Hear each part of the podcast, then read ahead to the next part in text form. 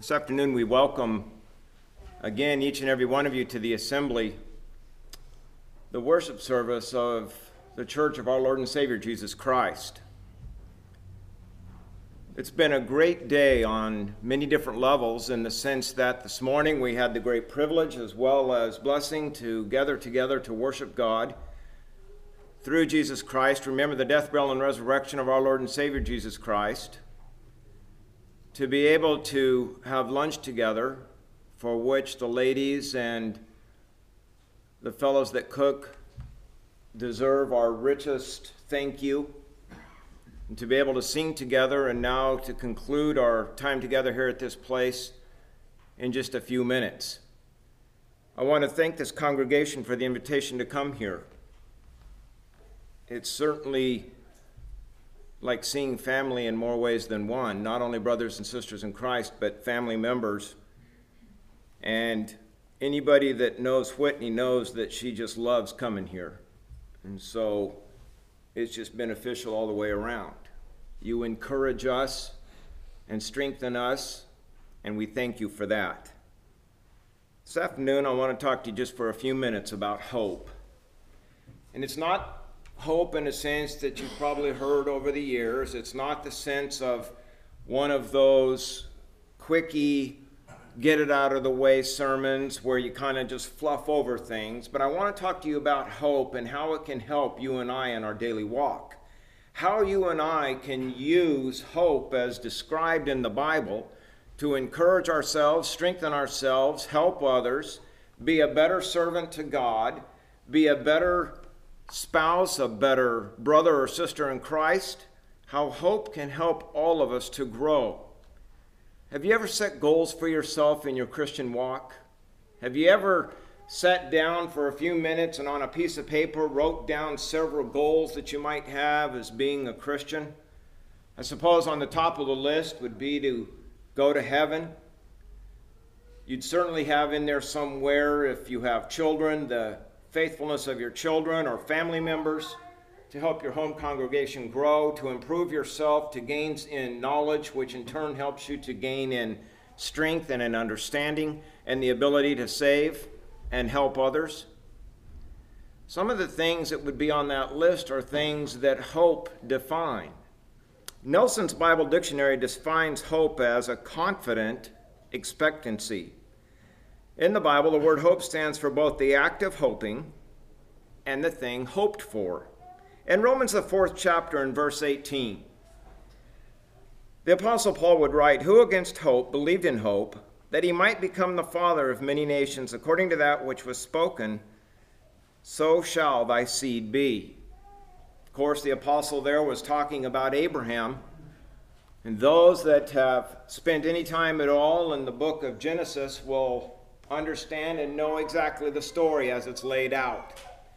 How Abraham had been promised by God that it would be his seed.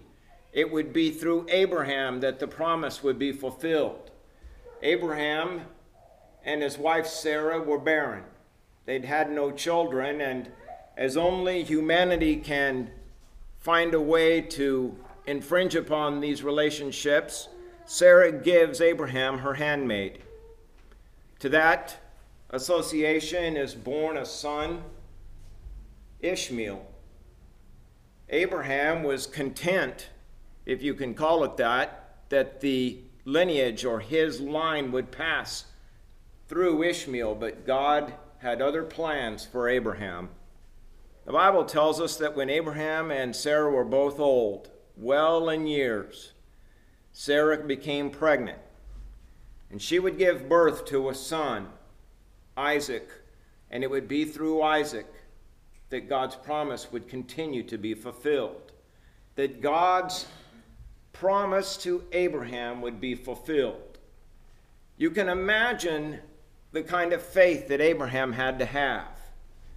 Can you imagine being 100 years old or close to it? Now I want you married couples to think about this. And the wife comes home one afternoon and tells you, "We're pregnant." You'd not only probably fall out of your seat, but you'd probably have a heart attack in the process. The hope that Abraham had was his faith and conviction in God. The Apostle Paul would also put it to this way in 1 Corinthians 9 and verse 10. Or saith he it altogether for our sakes no doubt, this is written, that he that ploweth should plow in hope, and he that thresheth should be partaker of his hope. Colossians 1 and 5, for the hope which is laid up for you in heaven, whereof ye heard before in the word of the truth of the gospel. The Apostle Paul gives us 2 points to ponder and to think about. First of all, he tells us that no matter what it is you're doing, in your service unto God, it should be done to the very best of your ability and with hope. And why?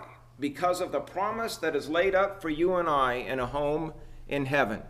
Have any of us ever seen heaven? Of course not. Have any of us ever had the opportunity to sit down one-on-one with Jesus Christ? Of course not. How is it then that we can go from what we consider to be reasonable, rational human beings to believe that Jesus Christ is the Son of God and that there is such an entity as God and of Christ and of heaven and all the blessings and promises that we find in Scripture? We know, of course, that the foundation is what we find in the pages of inspiration in our faith. But what causes us to press on? It is our hope in the reward being fulfilled. It is our hope in having confidence and believing that God is a rewarder of those that diligently seek His Son and our Savior, Jesus Christ. It is the hope in knowing that what God has said will come to be, whether tomorrow or a long time out in the future, that a day is coming when all of the promises of God will be fulfilled. Now, you and I can read in the Bible about heaven, and we can read about what a wonderful place heaven is, and we can read that it is the home of the redeemed, and we can read that we will be there all of eternity. But it is our hope that helps us to carry on. Faith is something that can be proven. Faith is also tied into hope, but faith takes it a step farther in the sense that we can have assurance based on our convictions and what we find in Scripture. For instance, we've never seen heaven. We can't find anybody that's lived on the face of the earth that can testify that they have seen heaven. Yet we have witnesses, both those for and against, that saw Christ. We have witnesses, both those for and against, that witnessed the birth of the church. We have testimony and witnesses that lead us to believe through our faith and conviction that the things that we read about Christ, His ability to do miracles, His ability to heal the sick, His ability to walk on water, and most importantly, His ability to raise from the dead, there were witnesses. It's not just a matter of the written testimony, but there would be those that could be put on the witness stand that could say that were alive at the time of Christ, I saw the man. I witnessed the works of this man.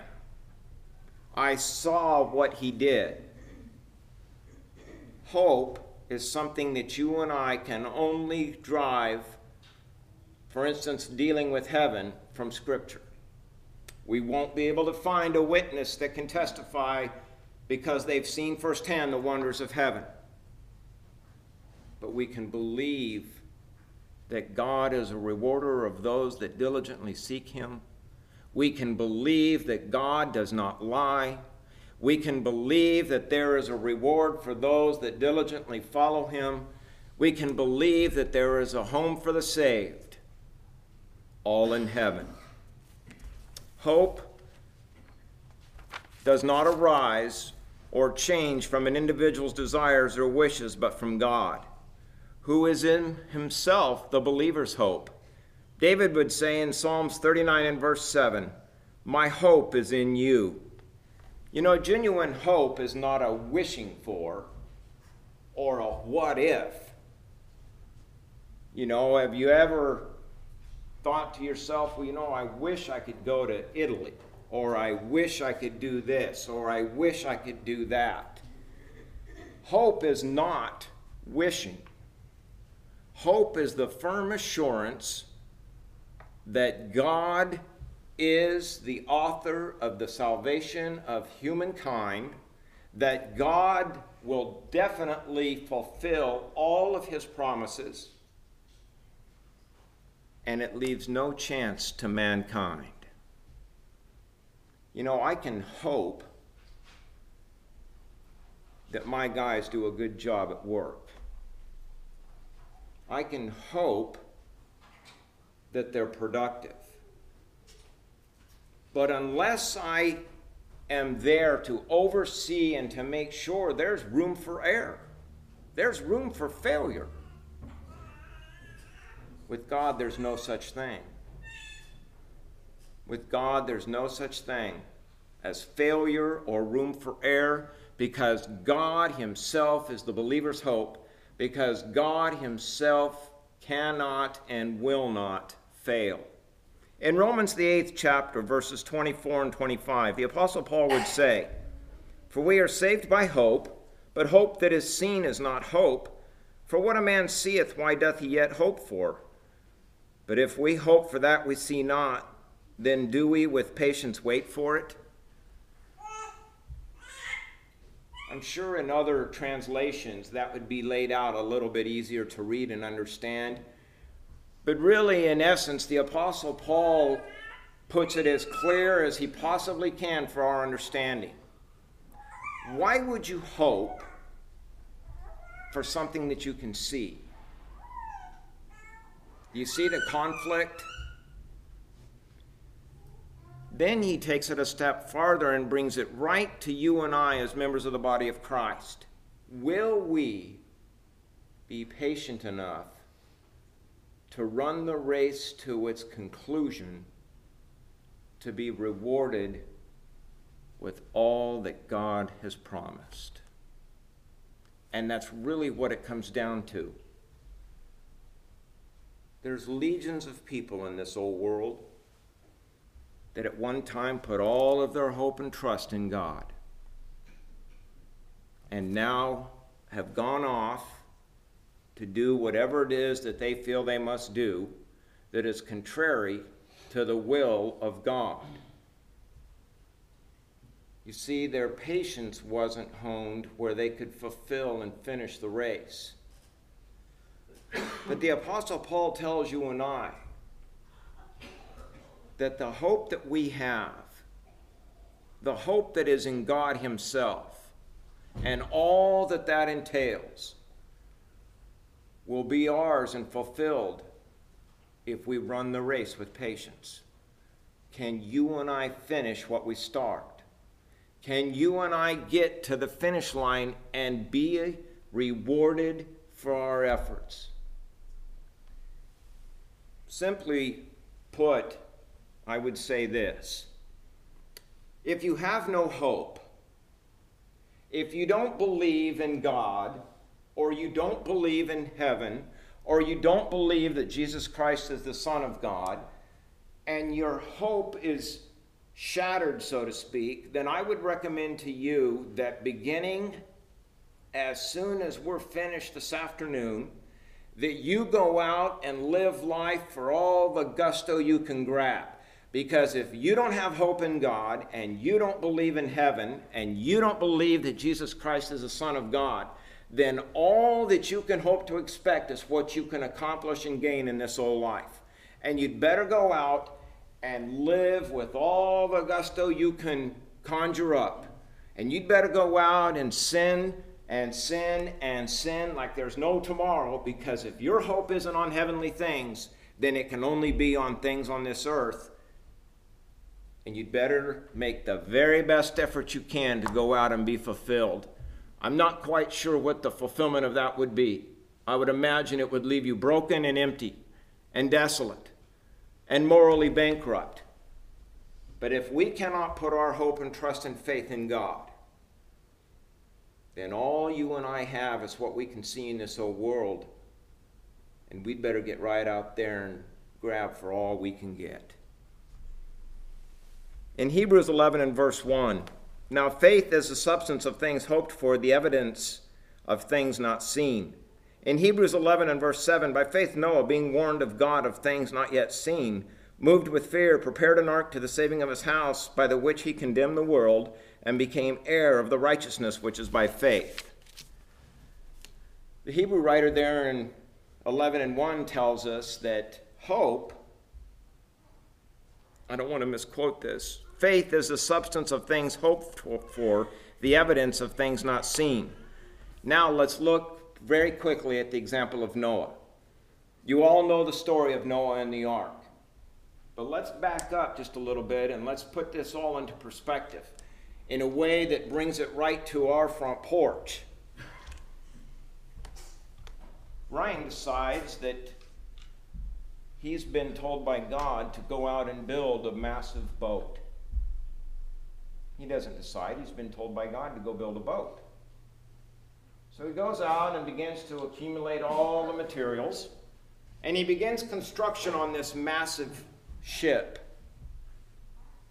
Now, it wouldn't be very long till those that know him would begin to laugh and joke and ridicule, and he's gone over the edge. He's lost his mind. Whatever it is that you want to throw out there, it wouldn't be very long until that is exactly what was being said.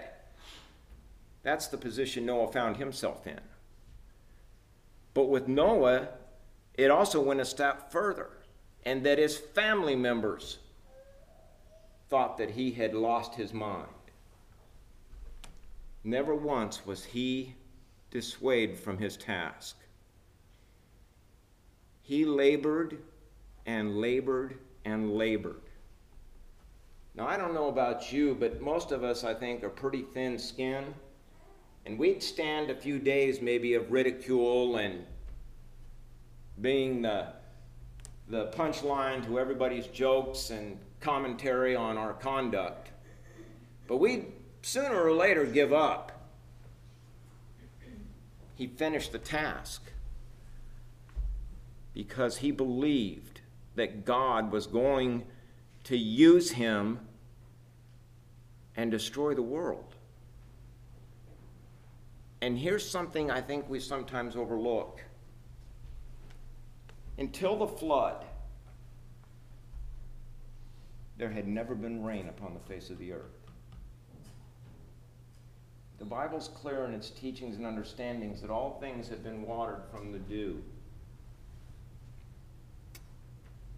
And can you imagine what people must have felt and what they thought of that man as he continued on? Now, each and every one of us for a minute become Noah, and we're not talking about building a boat. In your daily walk, does your faith and hope and confidence in God set you apart in that you don't partake of things that co-workers or schoolmates may do that are contrary to the will of God, or do you just kind of go along with the flow?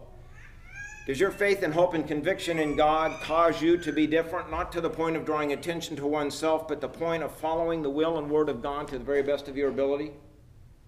Does your language reflect the fact that you have hope, faith, and conviction in God, or do you get swayed by friends and those that use profane language and any other manner of speak?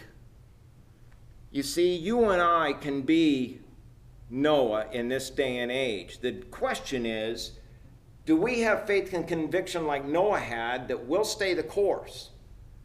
Or do we kind of get bumped around from place to place that we're with these friends, we're one way, and we're with these people, we're another way? And ask yourself this. If you went to a coworker tomorrow, and it wouldn't matter who it was, a coworker, and you ask them to go to church with you, what would their reaction be? Would they be surprised that you go to church?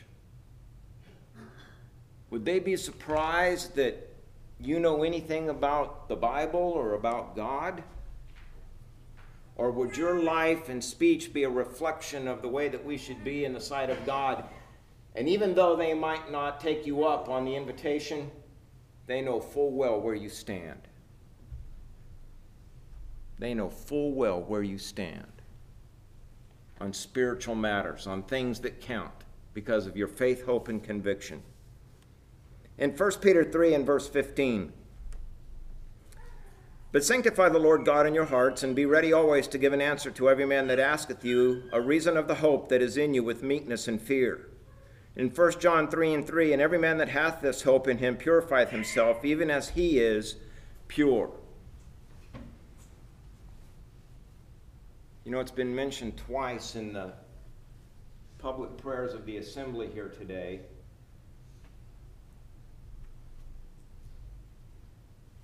Would you know where to go in your Bible if someone out on the street asked you what it took to be saved? Would you be able to give them some kind of direction? Or would you have to flip back to the back of your Bible and look in the text and look in the helpmates and, well, it's here. It's here somewhere, and I'll get it for you. You know, if I ask somebody to help me find the way to salvation, and I asked them if they were a member of their church, had they been baptized, and they couldn't tell me how to go about the very same thing, I wouldn't have a lot of interest in that church, because it would lead me to believe that it was hollow. How can something so important be so casually treated? Where is our hope, faith, and conviction? In Hebrews 7 and verse 9, "For the law made nothing perfect, but the bringing in of a better hope, by the which we draw nigh unto God." In Romans 15 and verse 13, the Apostle Paul would write, "Now the God of hope fill you with all joy and peace in believing, that ye may abound in hope through the power of the Holy Ghost." The song that Aaron led, number 162. If you have the book in front of you, I want you to look at the chorus. We're not going to sing this, but read the words. "Cares of this life often make us forget what hope and joy Christ can give. Let us all remember his words, and for his glory now live." Doesn't that describe the human kind there in the chorus? Cares of this life often make us forget what hope and joy Christ can give. We get sidetracked so easily, it seems to me. We lose our way, and we forget that we have all of the treasures that matter in this old world in God. All that matters. We let this thing and that thing, and you know, we have a disagreement with this one or that one, and it's like watching some kind of a barometer. You know, if we have a disagreement with that one, well, then our faith cools off. But if things are well, then our faith gets hot. Then our faith cools off. Then our faith gets hot. We need to find within ourselves, according to the Word of God, how it is that we can stay enthusiastic for God and not let the little cares and concerns of this old life throw us off. Now, I understand there's things in this life that are terrible, but let's take it right to the very crux of the matter. What's the greatest thing in this life that you can hope for? Heaven. What's the worst thing that could happen? Hell. So you have the greatest and the worst. And when you look at those two contrasts, doesn't it reinforce to you that most of the cares and concerns of this whole life really aren't the big deal we make them out to be? And that's really, I think, what it comes down to. Where is our emphasis? Finally, in closing, in 2 Thessalonians 2 and verse 16, now our Lord Jesus Christ himself and God, even our Father, which hath loved us and hath given us everlasting consolation and good hope through grace. Romans 15 and verse 4, for whatsoever things were written aforetime were written for our learning, that we through patience and comfort of the Scriptures might have hope. And finally, in Colossians 1 and verse 23, if you continue in the faith grounded and settled, and be not moved away from the hope of the gospel, which ye have heard, and which was preached to every creature which is under heaven, whereof I, Paul, am made a minister. I would leave you with those words found there in Colossians 1 and verse 23. If you continue in the faith grounded and settled, and be not moved away from the hope of the gospel, which ye have heard,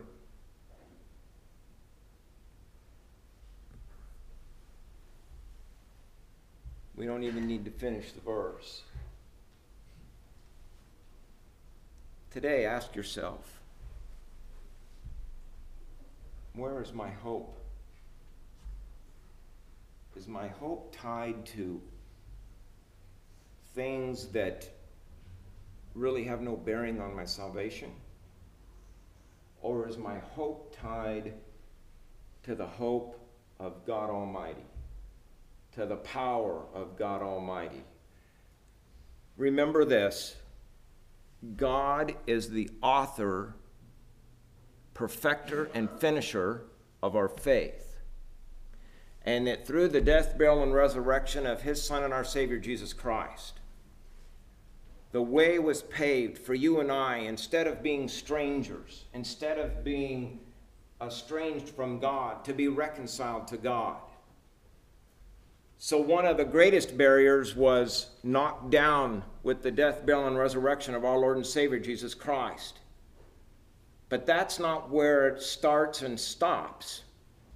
You see, if you and I aren't convicted in our faith, conviction, hope, belief in God, then we won't take the steps to be saved. We won't avail ourselves to the greatest gift that's ever been given to mankind. And I don't know about you, but I want to spend eternity in heaven. And I believe that heaven is real. And I believe that heaven exists. And not because I said so, but because the Bible says so. And that's where my hope,